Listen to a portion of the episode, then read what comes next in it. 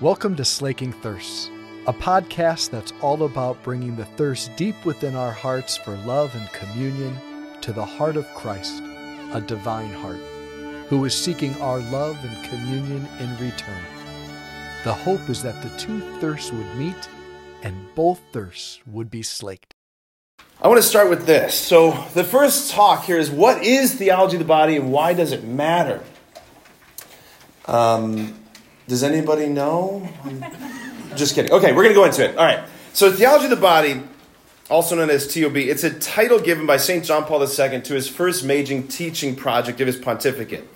It was delivered between uh, it was delivered on Wednesday general audiences between September 5th, 1979 and November 28th, 1984. So you know how the Pope would get up, he would do his Wednesday audiences. This was this first major teacher, teaching project of the Holy Father's pontificate. He says this in uh, um, the 64th address. He says, After a rather long pause, today we will resume the meditations that have been going on for some time, which we have defined as reflections on the theology of the body. Okay, that long pause that he's referencing there, by the way, that's when he was shot. Okay, like, yeah, it makes it sound like I went on vacation. No, he was like a commie assassin trying to take him down. He's like, after a long pause, we're coming back to this. So, here's the thing: he'd been working on this long before he became pope. So, uh, Cardinal Karol Wojtyła, Archbishop, Cardinal Archbishop of Krakow, he had been working on this manuscript, this handwritten manuscript that he began on December 8th, which is the solemnity of the Immaculate Conception, right? It was dedicated to Mary. At the top, it said "Toda pulchra est Maria." You are all beautiful, Mary, right? So it was began. It began on uh, December eighth, handwritten manuscript that he brought with him to the first conclave of 1978. Remember, there's two conclaves in 1978, right? So you had Paul VI die. All the cardinals come to Rome to elect Albino Luciani, who takes the name of Pope John Paul I, and all the cardinals were like, uh, "Excuse us, Holy Father, just you're just Pope John Paul. You don't have to add the first to it." And he goes, No, no, no, there will be another, right? So Albino Luciani, John Paul I, he's Pope for 33 days, and he's like, I'm out of here, right? He was probably killed. But what's another talk for another day? Anyway, so 33 days in his pontificate, he did a Wednesday audience on faith, one on hope, one on love, and then he died. So the cardinals come back to Rome for the second conclave of uh, 78. And this time, so during that first conclave, I meant to say this, Karol Wojtyła was working on this manuscript, right? He's thinking, I'm just going to publish this as a book. So he leaves it in Poland, comes back, 1978. They elect him the first non Italian cardinal in 500 years. He takes the name John Paul II, right? And he becomes uh, the, the apostle to the nations in many ways. And so his first, his first apostolic visit was to go back to Poland, and historians say it was probably because he wanted to pick up his manuscript because he left it there.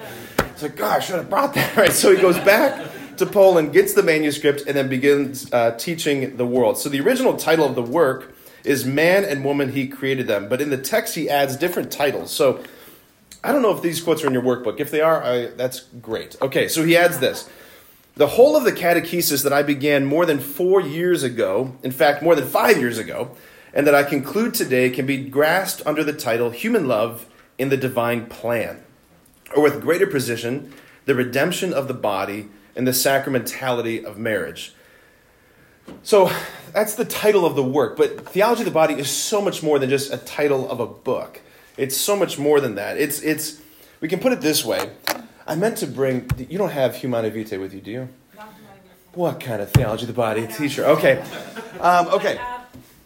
What do you What do you want? I just wanted to show the difference. Okay, so uh, in many ways, theology of the body, right, the collection of the essays, is is it's John Paul II's personal response to what Pope Paul VI called for in his encyclical in 1968, Humanae Vitae, right? So, Humanae Vitae comes out July 1968. Pope Paul VI, he upholds the church's traditional teaching on contraception, which shocked the world. The Catholic Church was the last Christian church standing to say that the usage of contraception is intrinsically evil. All the other Christian churches had fallen after 1930. The Anglican Church started it. Thanks, England. Anyway, so the Lambeth Conference, they opened the door. All the following Christian denominations followed suit after that, leaving like dominoes. They get to the Catholic Church and they're holding strong. And everyone's thinking the church is going to change its teaching. Pope Paul VI releases Humanae Vitae. He says, no, no, no, we're not going to do that. In Humanae Vitae, he says to fully grasp this teaching, he's like, we need a total vision of man. That's the phrase he uses a total vision of man. We need a new adequate anthropology. We need an adequate anthropology, a new way to understand what the human person is, what the human person is. So, this tiny little encyclical that's like this big, in order to understand this tiny little encyclical, John Paul II's like, all right, here you go, world. Like, here's this. Here's this book. That's what this provides. It provides an adequate anthropology to understand what a human person is, to understand why contraception is a problem, right? So that's another way we can say what theology of the body is. It's an adequate anthropology. Um, isn't that a great picture? I don't have any reason for that picture other than it's adorable. So, um, an adequate anthropology is answering several questions about the big questions of life. What does it mean to be human? What does it mean to be a man? What does it mean to be a woman? What is the nature and purpose of the family? What is the meaning of our human embodiment? Why do we have these desires? Where do we come from? Where are we going? And most importantly, how do we get there? Like, this is kind of what an adequate anthropology is answering. These are the questions we all need to have answered if we're going to know how to live well. Because humanity is unique among God's creatures, right? Like, only hu- human persons ask the question, what, like, what ought I do? Like, there's no chickens clucking around any barnyard asking the question, is there more to life than this barnyard existence? Like, am I, am I living up to my chicken potential, right? There's no chicken asking that question. But we human beings, we experience our lives as a task, as something we have to grow into, that we have to become something, right? So, what I want to do is, I want us to look at um, the structure of the teaching. We can break it down, we can think of it in this way. The TOB is seeking to answer two fundamental questions What does it mean to be human? And how do I live my life to find true happiness? Those are the two fundamental human questions. What does it mean to be human? How do I live my life to find happiness? And under that first question, he breaks it down by answering our origin, our history, and our destiny. Where do we come from? Where are we now? And where are we headed? And in the answer to the question of how do I live my life to find true happiness, he breaks it down in terms of celibacy, which I'll talk about in my talk, marriage, and the sexual union. So, understanding um, vocations and the meaning of sexuality is the answer to how do I find true happiness. So, this is this is another stru- way to think about the structure of the teaching. I think in the workbook you have this visual. Is that in there? This is another visual way to answer the question of what is theology of the body? What does it mean to be human? It's an answer that comes in three parts. That we come from God, who is love, created male and female in the beginning in God's image and likeness. We are fallen yet redeemed by Christ, and we're headed towards eternal union with Him in glory. This is, this is what it means to be human right here. So, theology of the body, we can think of it this way it's, it's a biblical reflection on the meaning of being created by God, male and female, in His image and likeness, called to love like God loves, right? And destined to live forever with God. This is a great quote by Mikhail Waldstein, who wrote the introduction to this um, beautiful work. But Mikhail Waldstein, he says this that in Theology of the Body, John Paul II's vision is focused on the mystery of love that reaches from the Trinity, that's what that triangle is up there, right? Reaches from the Trinity through Christ's spousal relation with the church, which we'll talk about, to the concrete bodies of men and women. That's what theology of the body is. It's how God's Trinitarian love reaches all the way from the Trinity through Christ's incarnate spousal love into the very bodies of us as embodied men and women. God's love touches our bodies to redeem our bodies. All right. To get a better grasp of the historical context of why this teaching matters, we want to take a we want to zoom out here for a second. I want to zoom out for a second. Take like a 35,000 foot view here for uh, to grasp the scope and the significance and the importance of this teaching. So we can think of we can think of the, the church moving through a series of um, eras, which are differentiated by the, the different errors that mark them, right? So you can think of the church in kind of three distinct millennia uh, up to this point, right? So the first millennia, the church was dealing with Christological heresies. Christological heresies, meaning on the nature of Christ. Who is Jesus? Who is Jesus? What is a Jesus Christ? That is the question that they're wrestling with. What does it mean um, that God came in the flesh? You had heresies like Arianism, Nestorianism, monophysitism, right? Jesus has one nature, or that Arius was saying that Jesus isn't really God, nor is he really human. He's more like a demigod. He's like a Hercules kind of guy. Right? So you had all of these different questions and issues arising over the nature of Christ. That's the first thousand years. Big broad brushstroke.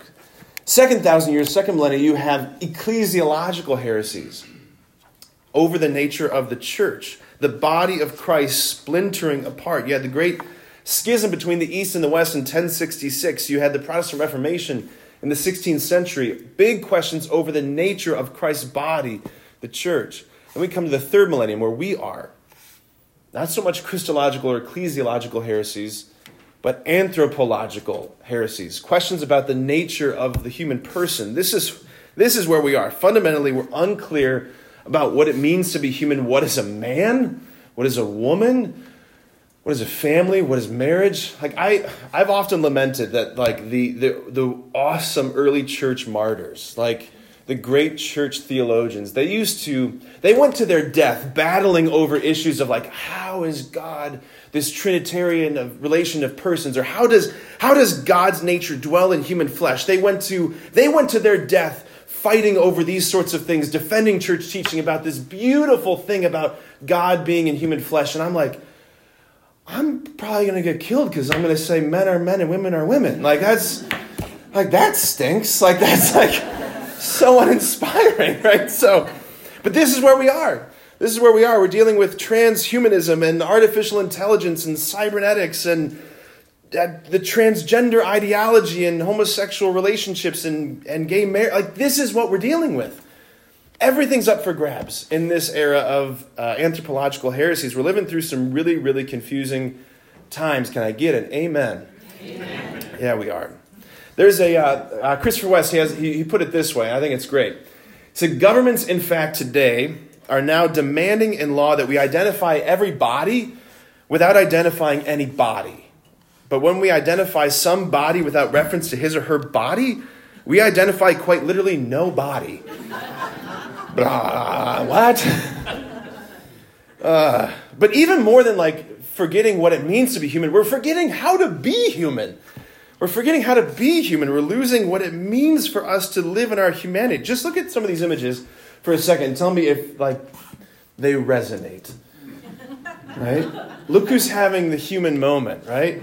Yeah, this guy living all the tweet tweet on his phone, and this girl, right? She's like, look at that guy up there. Right? Or how about this? Sometimes these pictures speak more than words, right? Remember the Pokemon Go phenomenon? Yeah. How about that, eh? yeah. All in our little prison cells looking out through social media. That's a tough one. This Japanese artist, he, he this huge campaign about uh, the problem of phones and the, the devastation it does to families. Yeah. Now I'm not like some luddite saying like get rid of your phone. I mean I'm I love I'm using an iPad, right? Like I love this stuff, but like are we using it or is it using us, right? Okay. So why has this happened? Why has this happened? Father Brian Bransfield, he wrote a great book called The Human Person according to John Paul II. He, he articulated three main causal uh, influences that have affected our culture that's brought us to where we are today, just so confused about our humanity. He's pointing to the three significant revolutions of the last few hundred years. First, you've got the Industrial Revolution. The Industrial Revolution. Now, be- before I start like slamming these things, let me just say like there's good, there was there is good that motivates these things, right? Like the idea of progress, the idea of having like I like I love that I've got an iPad. I love that we have air conditioning, right? Like I could never have been a pioneer, okay? So for so many reasons. I love that I have like glasses and I've had surgeries that have been able to keep my vision, right? So the movement of progress and revolutions, it's not intrinsically bad, but it does come with it. I mean, it's weeds and wheat, right? That's how it is. There's weeds and wheat. But in this industrial revolution, what we see here is this redefinition of the human person in relationship to what he or she can do. Right? This is a big time and deep in the philosophy of, of Marxism and communism, where like the, the, the person is reduced to a cog within the machine. You are now not an individual, you are in relation to the state. And within communism, they, the, the idea um, was to eliminate the transcendent destiny of man. And so, like when communists would come into a town, one of the very first things that they would do is they would remove the church bells from the churches in the town because those church bells were this transcendent reminder that we're headed somewhere else. And they replaced the church bells, anybody know with what? The factory work whistle. Boop, get back to work, right? That's what it was. That you are made for work. So that's the first revolution. Then we move into like the 1960s with the sexual revolution, redefining the human person in relationship to the pleasure that he or she can provide, right? And it pushes the idea that the equality between man and woman requires, which it, like again, do we want men and women to be equal? Yes, good. Yes, this is good. But the error here is that what it required was the erasing of all differences. The erasing of all differences. In many ways, this revolution was, was pushed forward and fueled by the contraceptive revolution, where it used to be the case that marriage, sex, and babies went together in that order, right? Remember the, the, the nursery rhyme you used to learn? First comes love, then comes marriage, then comes baby in the baby carriage. Like that's that's good theology. That's good. That's that's good anthropology. That's how things should go, right? But when you introduce contraception into the equation, what you end up doing is you redefine all three. Right? Contraception is like the atom bomb. It split apart the basic like the, the family, marriage and marriage uh, between a man and woman is the is the basic cell of, of society. It's the fundamental building block, right?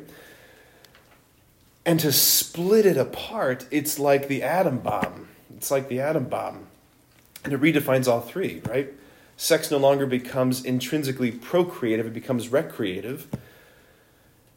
Marriage becomes a government stamp of approval on whatever sort of intimacy you most desire, and children become either a nuisance to be done away with or a commodity to, you know, to pursue, to enhance whatever your life wants to look like.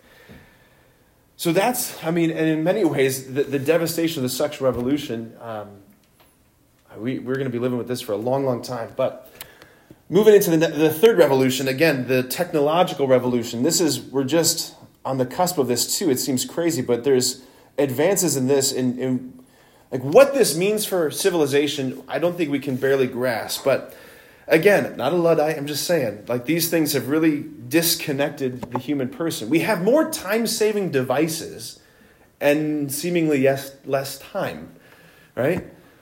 How strange is that? We have more ways to be connected, and yet the sense of disconnection and despair is, has never been higher. What's going on with that? So, all of these sorts of things, they kind of created the perfect storm um, aimed at the destruction and devastation of the human person. So, all of this, like, where does it ultimately come from? There is an enemy.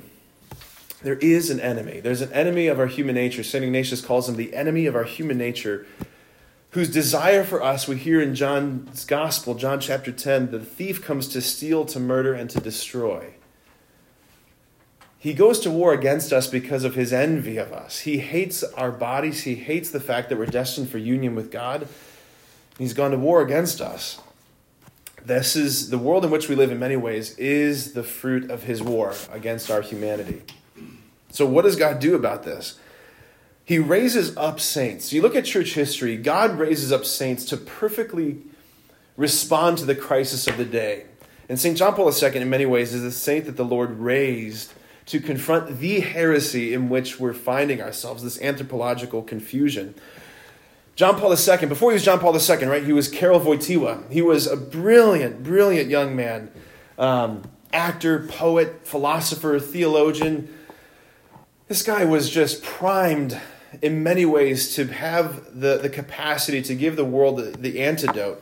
He was a, um, he just had this cultural and aesthetic awareness. He was, like I said, he was a playwright, he was an actor, this deep appreciation for beauty. He was a philosophical genius. He studied Edmund, under Edmund Husserl, and he was a student of the uh, school of philosophy known as phenomenology, which is, um, best way to put it is, it's allowing things to reveal themselves, to speak, to let things reveal what they are.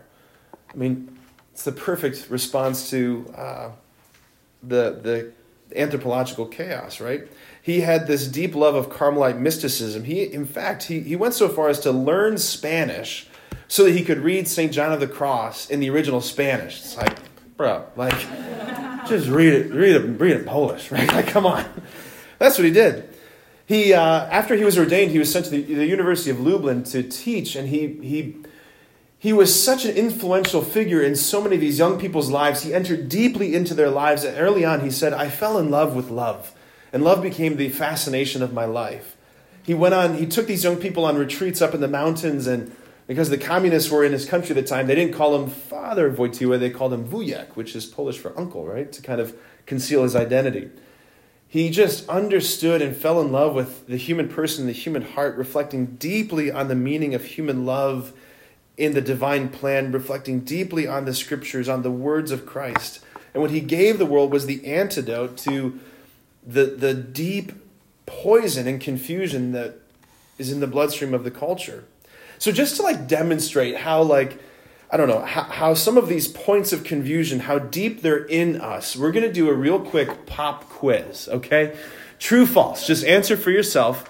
Okay, ready? Here's the here's the questions. Man is a spiritual being. Get the answer in your head, true false. Second question, man has a spiritual nature. Third question, is this true? I have a body. Some of you right now are thinking, I think so. Man is a spiritual being, true or false? True. False. You are a human being. like, oh, dang it. I should have got that. Man has a spiritual nature, true or false? Now you're all gun shy. false. You have a human nature. You have a human nature. Let's get really weird. I have a body. That's true. False. False. You are a body. I have an iPad. I am an iPad. No, right? I have a body. I am a body, right? Okay. So, so you can see, like, this seems obvious, right? This seems obvious but it's not obvious. Okay, so that's where some of the background of theology of the body came from and why it's so needed today. So I want to transition into um, a little bit more about what it is. Um, what it is, the foundational principles that kind of undergird this beautiful teaching, and the I want to get to the main thesis statement that John Paul II gives, what he had to say and teach about what it means to be human. So we're going to start just very basically. We're going to start here with the title of theology of the body. Theology of the body. I say theology and you think of, give me some words, shout some things out. I say theology, you think of study of God, study of God, right? I say body, and you think of this bag of bones, right? Like this thing up here, right? That's what, that's what we think of, right? What does theology have to do with the body, right? What does it have to do with the body?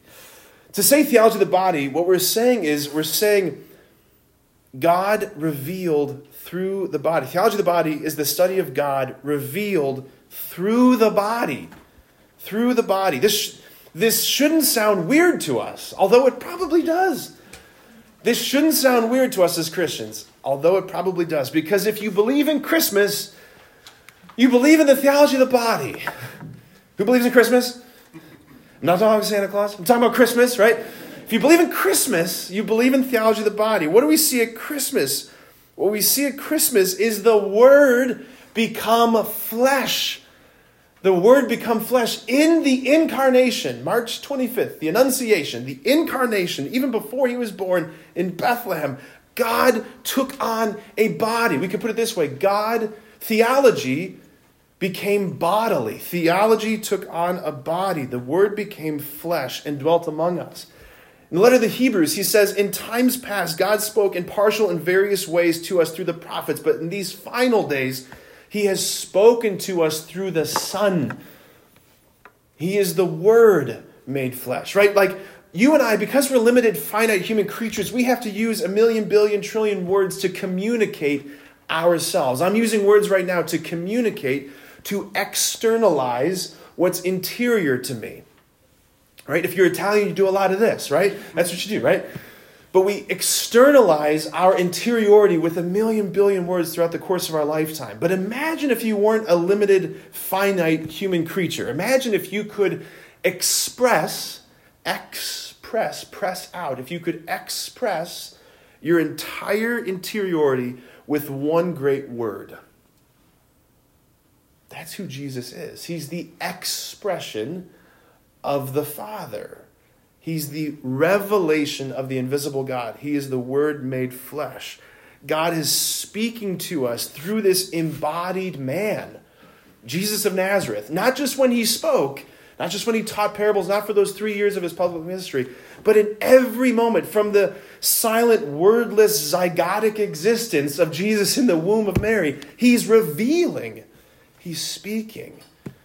From every moment, from cradle to the cross, he is revealing who God is. And look, despite how much we might struggle with our own flesh or dislike our own flesh, like we do not just get to shuffle off this mortal coil. We do not just get to get rid of this flesh. Like the flesh, the flesh is intrinsic. Your body matters. Your body matters. I want to I want to waste a few seconds and watch a video just to get us in a good space to start thinking about our bodies because this is hard. This is hard. So let's watch this. If yeah.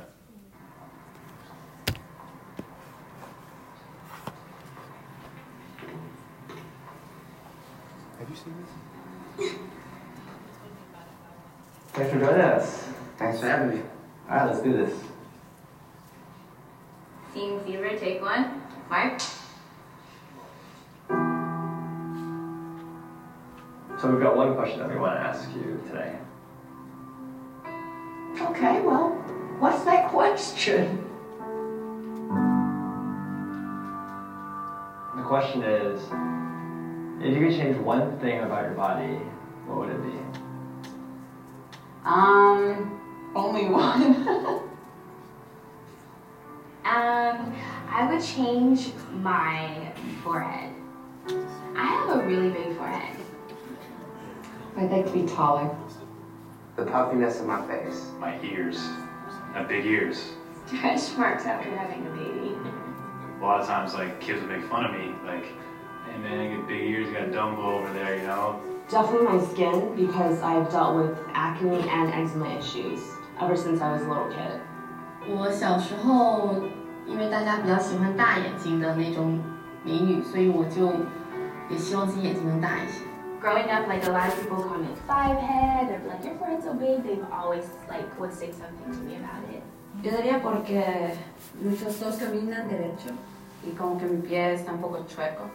When I was younger, I felt like I wasn't quite adequate enough.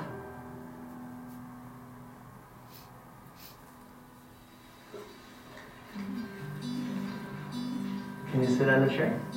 All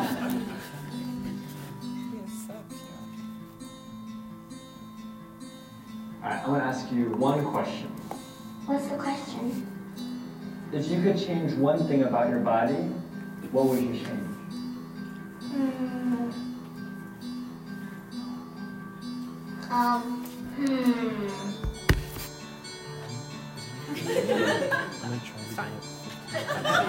Um. You know, have a mermaid tail. and sharp mouth. Don't eat a lot of stuff. I could have teleportation in my body. Extra 20 years. I want legs like a cheetah so I can run faster than a cheetah. I could have wings so I fly. I don't think there's anything to change. I like my body actually. Yeah, you wouldn't change anything? Nothing else. Just a mermaid. Uh huh.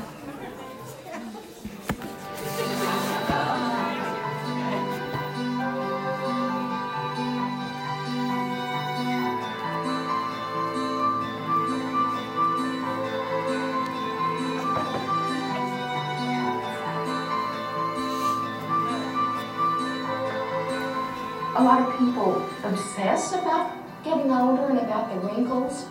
I love my white hair. I loved it when it started turning white. It's one of those things Because I chose to stay this way because it just wouldn't be me if I totally changed the way I look.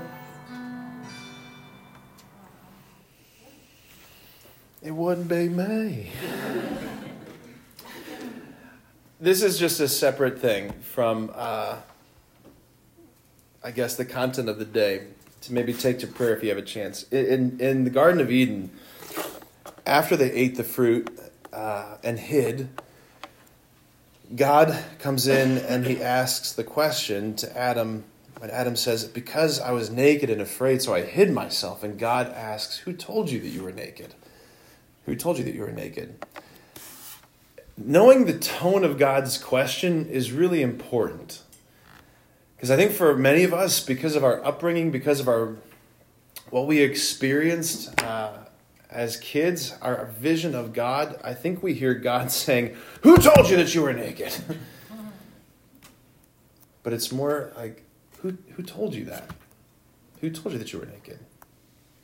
Who told you that your body is a problem? Who told you that that part of your body is not good? Who told you that those parts of your body aren't lovable? Take that to prayer because it probably wasn't God the Father who looked at you and has a litany over you that sings, It is good, it is good, it is good, it is good, it is good, it is good. For all eternity, it's good. Okay. The flesh, friends. The flesh is not unimportant. It's not a hindrance to our spiritual growth. Like, it's not about getting away from the body, getting away from our humanity. St. Paul says in Romans, we are awaiting the redemption of our bodies, the redemption of our bodies, not just our souls. Jesus didn't come, just to redeem our souls, it's a redemption of our bodies. The word redemption, it, it means to like regain. To, he's trying to give us back the original meaning, the original experience uh, of our bodies. He's trying to get it back for us, that our bodies would radiate in glory. You want to know what your body's supposed to look like, what it's going to look like in, gra- in, in grace and glory? Look at Mary in the Assumption. Look at Mary in the book of Revelation, crowned with the stars, like standing on the moon, her body, she's wearing the sun. This woman is radiant, filled with divine life and glory. We call her our life, our sweetness, and our hope because that's what we will be by grace. Right? She's not the aberration of human nature. She's not the exemption to the norm. She is the norm. We're the aberration. We're the one that is missing the mark. That's what God is regaining for us. So many of us have grown up thinking something along the lines that like the soul is the holy part of me, the good part of me, the the like that's the part to be protected. We talk about, you know, the, the salvation of souls, you know, saving souls. And that the body is, is the sort of negative, bad part of me. That's what's dragging me down. That's the cause of temptation. It's somehow evil. And those desires that come from my body, that are about my body, they're going to get me in trouble. They're going to be really bad. Right? This idea of spirit good and body bad is not Catholicism. It's, it's an ancient heresy, a Gnostic heresy known as Manichaeism Manichaeism that sees the world split between these different, differentiated realms. The spirit is good, the material realm is bad. That ain't Christianity. If that was Christianity, the incarnation would be blasphemy. Why would God descend from the spirit realm to take on matter? It would be blasphemy if it was not good. We say in the creed every single Sunday, and yet somehow we don't hear it. We say, I believe in the resurrection of the body and life everlasting. Whose body? Not just Christ. Your body, every body. We believe in the resurrection of every body. We believe that the bodies of every loved person that we've ever known that are in the ground will one day be raised up, and right now there is in heaven two bodies. There is the body of a woman in heaven, Mary. That's why, like all the BS about the church being anti woman, all these things, it's lies. You can't get more exalted than the Catholic Church about our vision of femininity. We put a woman in heaven. She's in the heart of the Trinity. She got there first, right? Like, come on. The church is hierarchical, but humanity like is feminine in its archetype, right? Like, uh, what are we talking about here? The Catechism actually even says that On no point does the Christian faith meet with greater resistance than on the doctrine of the resurrection of the body, because it seems so patently, obviously false, because we know that dead people tend to stay dead. It's one of the most distinctive features about dead people. They tend to stay that way. And yet we say, there will come a day where all the dead will be raised. All the dead will be raised. There'll be a reunification of our bodies and souls, a reintegration of our bodies and souls. St. Paul calls them glorified bodies. Just think right now of what my glorified hair will look like. Don't spend too much time on it. You could fall into ecstasy. But, like, it is a thing to behold. so, friends, this notion that we, like, we are leaving the body behind when we die and we're finally breaking free and going up to heaven. That's not authentic Christianity. At the heart of, at the heart of everything is not a soul, it's not a mind, it's a body. At the heart of the Mass is this is my body given for you. This is my body given for you. From the Catechism, paragraph 1015 the flesh is the hinge of salvation. We believe in God who is creator of the flesh. We believe in the Word made flesh in order to redeem the flesh. We believe in the resurrection of the flesh, the fulfillment of both the creation and redemption of the flesh. Flesh, flesh, flesh, flesh, flesh, flesh, flesh, right? I can't get more fleshy than this. It's the hinge of salvation. It's the hinge of salvation. So the thesis statement of theology of the body, TOB 19.4, we get this. The body, in fact, and only the body, is capable of making visible what is invisible the spiritual and divine. It has been created to transfer into the visible reality of the world, excuse me, the mystery hidden from eternity in God, and thus to be a sign of it. This is what John Paul II calls the sacramentality of the body. What is a sacrament? It's a outward sign instituted by Christ to give grace, some physical, tangible reality that makes an invisible mystery present. Right? As Catholics, we believe that the invisible is made visible through the physical. The invisible is made visible through the physical. Like the body, I, I, said it a moment ago, but like the body, my body is a sacrament. Your body is a sacrament. It's just, for example, right? Um, every, eyes up here. Everyone look at my body. Why'd you laugh? I work out, okay? Hard, all right? Um, seriously, why'd you laugh? What? What? What? I do work out. Okay? you look good, actually. What if I just said, everyone look at me? Would that have been funny? Mm-hmm. Jerks? Is my face not my body? Feels pretty bodily. Here's what I want us to see. If I were to say, if I say, look at my body, is there something, or if I say, look at me, is there something else besides my body that you can look at?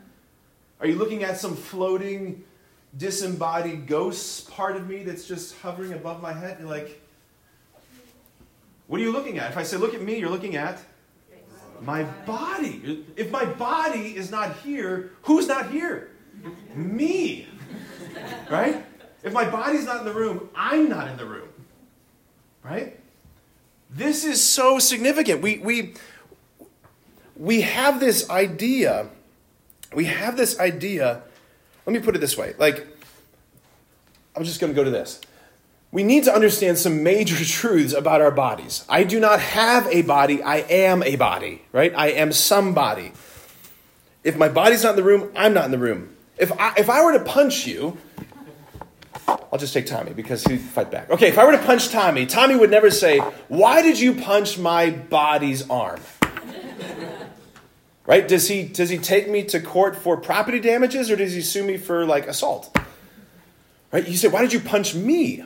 We don't say stupid things like, Hey, did you hear that Kristen's mom's body has cancer? Well, I'm glad that she doesn't have cancer, it's just her body. right? What I do with my body, I do the body and the person like they're integrated what happens to our bodies happens to us what we do with our bodies we do okay next truth Our bodies and souls form this integrated whole. They're not separate pieces joined together. Like, it's not true to say that I am in my body. Like a pilot is in the cockpit of an airplane, or the captain is at the helm of a ship. I'm not in my body, I am my body. I am my body. Rene Descartes, the founder, in many ways, the great great grandfather of the Enlightenment, the guy who said, I think, therefore I am, he was the one who reduced the human person to a thinking thing, a non physical spiritual entity who just so happens to be associated with the mechanistic like body. Rene Descartes' dictum, I think, therefore I am, it is like it was a seed planted into history that flowered into what we're experiencing now, which is, I think, therefore I am whatever I think I am. Right? If I'm not intrinsically related to my body, then identity and body become these distinct things. This is, this is the foundation of the chaos that we're experiencing, the transgender phenomenon. So we express our person through our bodies. Ultimately, our bodies are meant to express love. We're made in the image and likeness of a God who is love. Image and likeness of a God who is love. Let's go back to the TOB thesis statement here. The body, in fact, and only the body, has been created, is capable of making visible what is invisible, the spiritual and the divine. It has been created to transfer into the visible reality of the world the mystery hidden from eternity in God, and thus to be a sign of it. Our bodies are signs. They are significant because they are signs. They're revealing something. They're revealing something. They're revealing, namely, what John Paul II said the mystery hidden from eternity in God. That's what they're the sign of. So, what is the mystery that the body signifies? The Catechism goes on. This is Jen's favorite quote from the Catechism. God has revealed his innermost secret. He's revealed his innermost secret. God himself is an eternal exchange of love.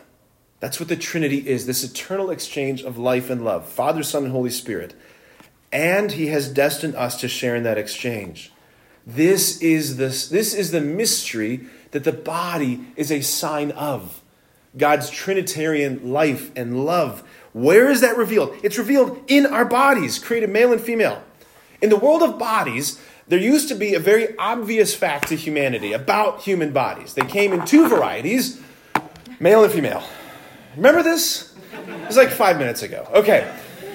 Male and female. If you're an alien visiting from another planet coming to this earth and you're looking at the world of bodies, you would see this difference and you would maybe ask yourself, what is this difference for? right? What is this difference for? Because each member of the species, this male version, this female version, each of them are radically complete and sufficient regarding almost every aspect of their humanity and biology, right? Like, I've got my own skeletal muscular system, I got my own nervous system, my own respiratory system. I got my own digestive system. I can walk on my own, digest food on my own, breathe on my own, think on my own, right? Women, all the same things, right? What I don't have on my own is a reproductive system. None of us do. We have reproductive organs, but only together do you have a reproductive system, and that is significant. That is significant. With the body, in particular, those parts of our body that differentiate us as male and female, those parts of our bodies are literally screaming, I am meant for another. I am meant for communion. I'm meant to be given away. I am meant for another. The body is speaking this. Like the one flesh union of husband and wife, it's like the love-making act, it it also happens to be the life-giving act. Right? It's saying I'm meant to be given away. And so John Paul II, he calls this, this idea of our bodies, he calls it the spousal dimension of the body. Note the perfectly placed branches. I always think that's all so funny. Anyway, prudes. Anyway, he calls this the spousal dimension of the body. The body says, I am a gift meant to be given away in life giving love. Right? When our God, who is a Trinity, right? So this is icon of the Trinity. Rubleva, Russian Orthodox iconographer, depicted the Trinitarian persons from the angels that visited Abraham. When our God, who is a Trinity, went about to make an image of himself in creation, Right? Let us make man in our image after our likeness. When he made an image of himself in creation, he didn't just make a man, he didn't just make a woman, he made a couple whose bodies and souls are complementary and reciprocally ordered towards each other in such a way that when the two become one, when they give themselves to each other in love, which is not just simply let's hold hands, right? I know it's early at St. Mary's, but right, you're with me? Okay? Okay. It's not just let's hold hands, it's not just let's kiss, it's let's have sex, right? Like when they give themselves to each other in love, when the two become one, they become so much one that nine months later you have to give that thing a name, right? Because they're three in one.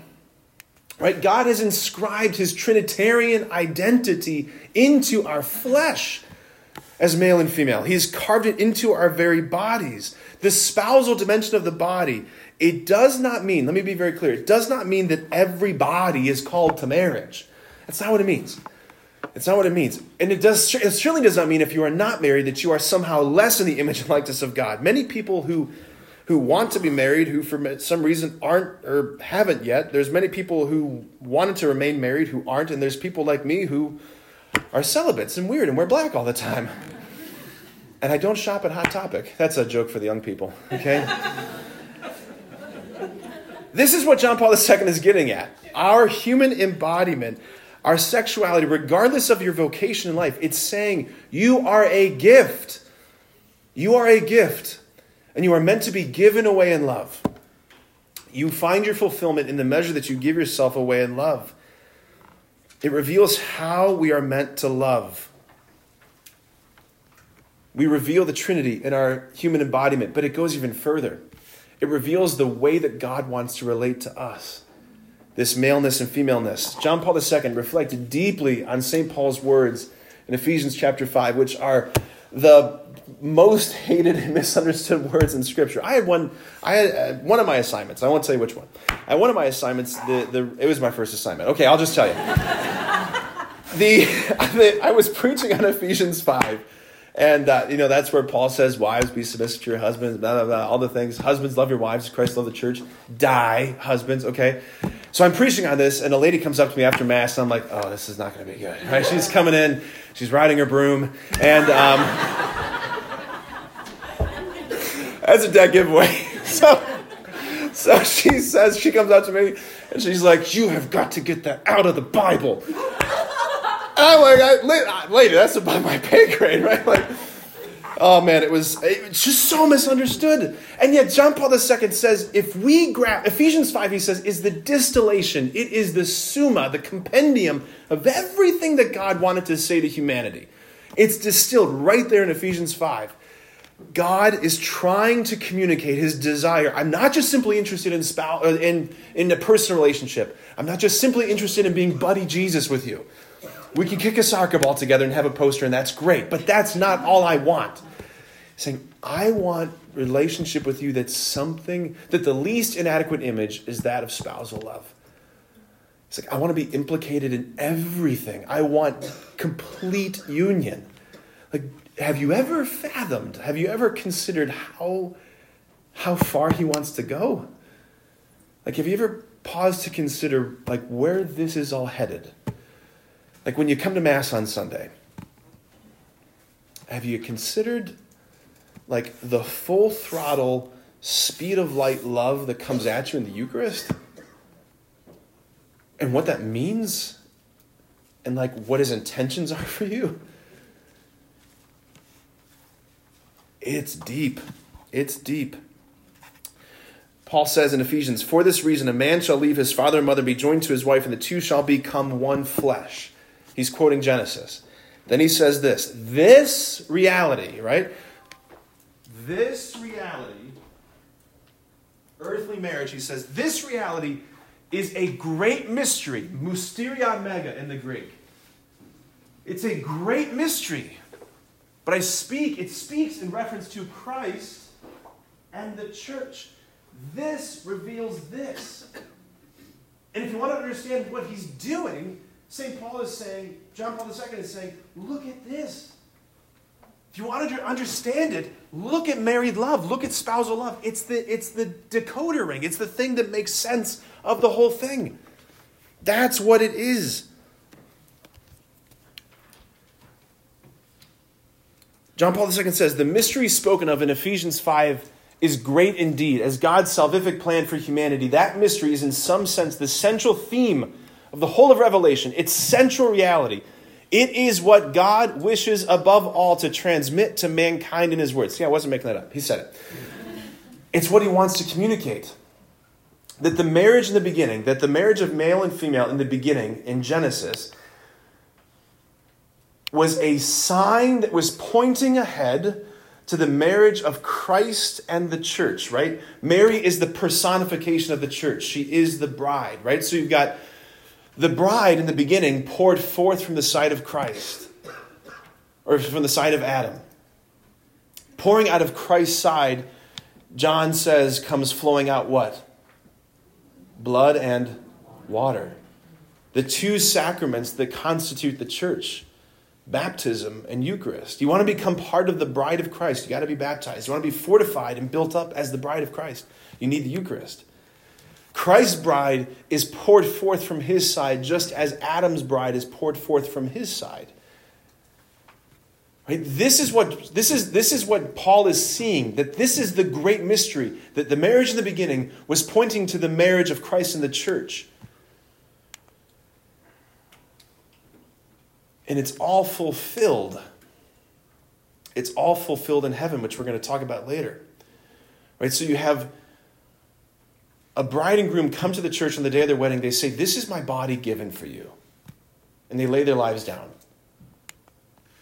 Because they're imitating and being taken up into Christ, who said, This is my body given for you. Good Friday wasn't merely a murder, it was a wedding. And how do we experience that today? as the bridegroom meets us in the Eucharist, the sacrament of the bridegroom and the bride. This is my body given for you. Right, back to that quote from Michael Waldstein the love of the Trinity reaches all the way through Christ's spousal love for the church to touch the bodies of men and women in history.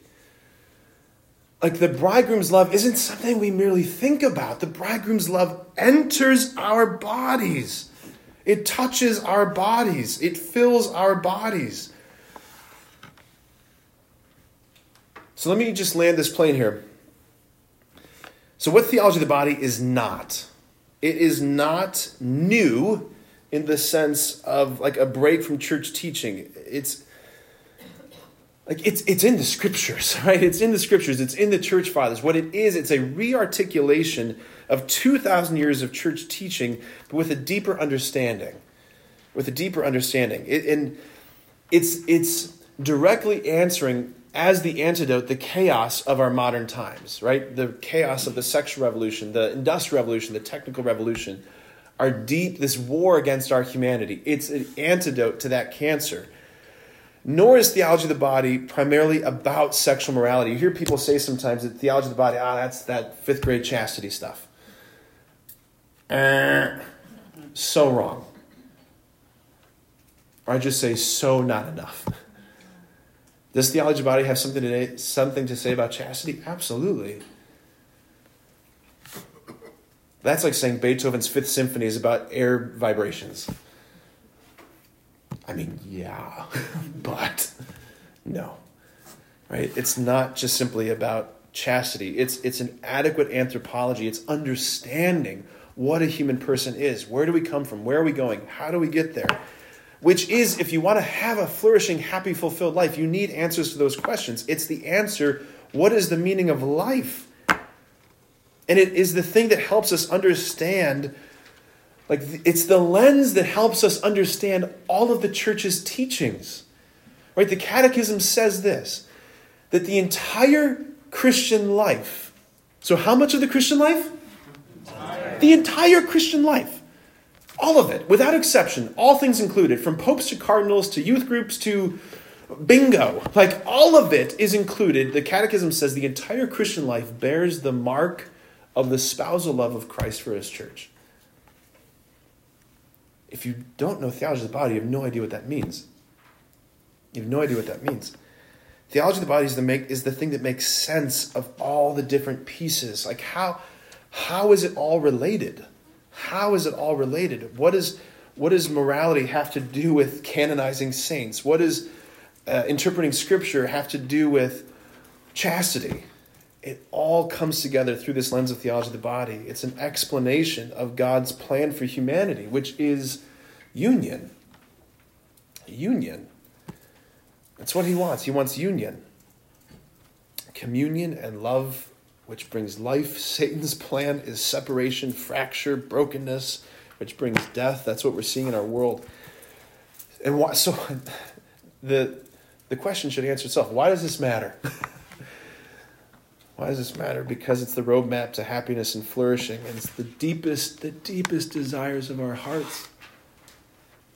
The deepest desires of our hearts, which is not simply to be liked or tolerated, but loved into eternity for forever. So uh, let's end by praying together. All glory be to the Father, and to the Son, and to the Holy Spirit as it was in the beginning, is now, and ever shall be, world without end. Amen.